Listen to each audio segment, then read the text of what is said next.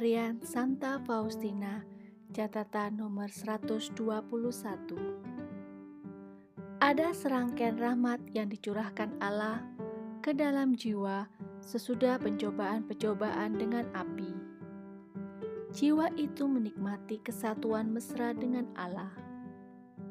Ia memiliki banyak penglihatan, baik jasmani maupun rohani ia mendengar banyak kata-kata Adi Kodrati dan kadang-kadang mendengar perintah-perintah yang jelas. Tetapi, meskipun menerima rahmat seperti itu, ia tidak berpuas diri. Sungguh, ia bahkan merasa kurang sebagai akibat dari rahmat Allah, karena kini ia terbuka terhadap banyak bahaya dan dengan mudah dapat jatuh menjadi mangsa kayalan. Ia harus minta kepada Allah supaya diberi seorang pembimbing rohani. Tetapi tidak cukup ia hanya meminta seorang pembimbing rohani. Ia juga harus sungguh berusaha untuk menemukan seorang pembimbing yang ahli dalam masalah-masalah ini sama seperti seorang pemimpin militer harus tahu jalan-jalan yang harus ia lalui untuk memimpin pasukannya menuju medan pertempuran. Suatu jiwa yang bersatu dengan Allah harus siap menghadapi pertempuran yang dahsyat dan sengit.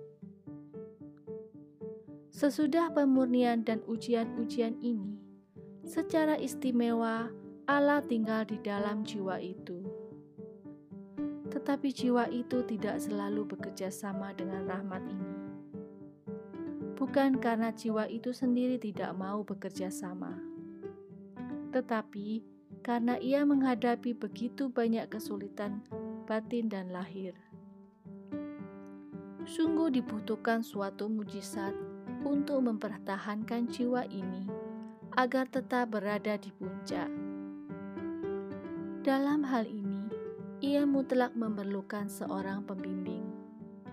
Seringkali orang meragukan jiwaku, dan aku sendiri kadang-kadang menjadi takut ketika memikirkan bahwa akhirnya aku adalah seorang yang tidak terpelajar dan tidak memiliki pengetahuan mengenai banyak hal, terutama hal-hal rohani.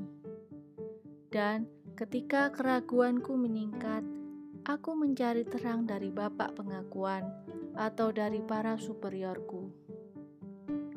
Tetapi aku tidak mendapatkan apa yang kurindukan.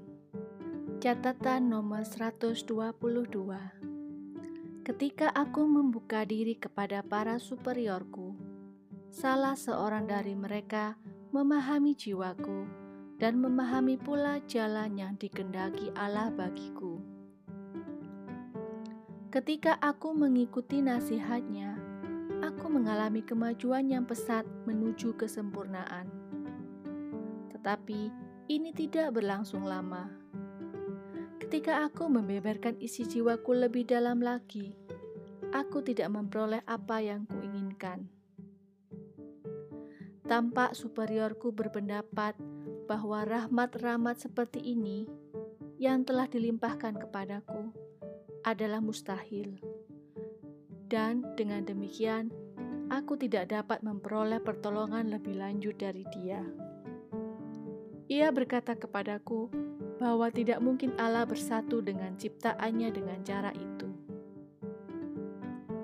Aku cemas mengenai kamu, suster. Jangan-jangan ini hanya suatu kayalan. Lebih baik suster pergi dan meminta nasihat seorang imam tetapi bapak pengakuan pun tidak memahami aku dan berkata, Lebih baik suster pergi dan membicarakan hal ini dengan para superiormu. Dan demikianlah aku pergi dari superior ke bapak pengakuan, dan dari bapak pengakuan ke superior, dan aku tidak mendapatkan ketenangan. Rahmat ilahi itu menjadi suatu penderitaan berat bagiku. Dan lebih dari satu kali aku berkata langsung kepada Tuhan, Yesus, aku takut akan dikau. Jangan-jangan engkau semacam hantu. Yesus selalu meyakinkan aku, tetapi aku masih terus ragu-ragu. Tetapi sungguh aneh, semakin aku ragu-ragu, semakin jelas Yesus memberikan bukti-bukti kepadaku bahwa semua hal itu datang dari Dia. Catatan harian nomor 123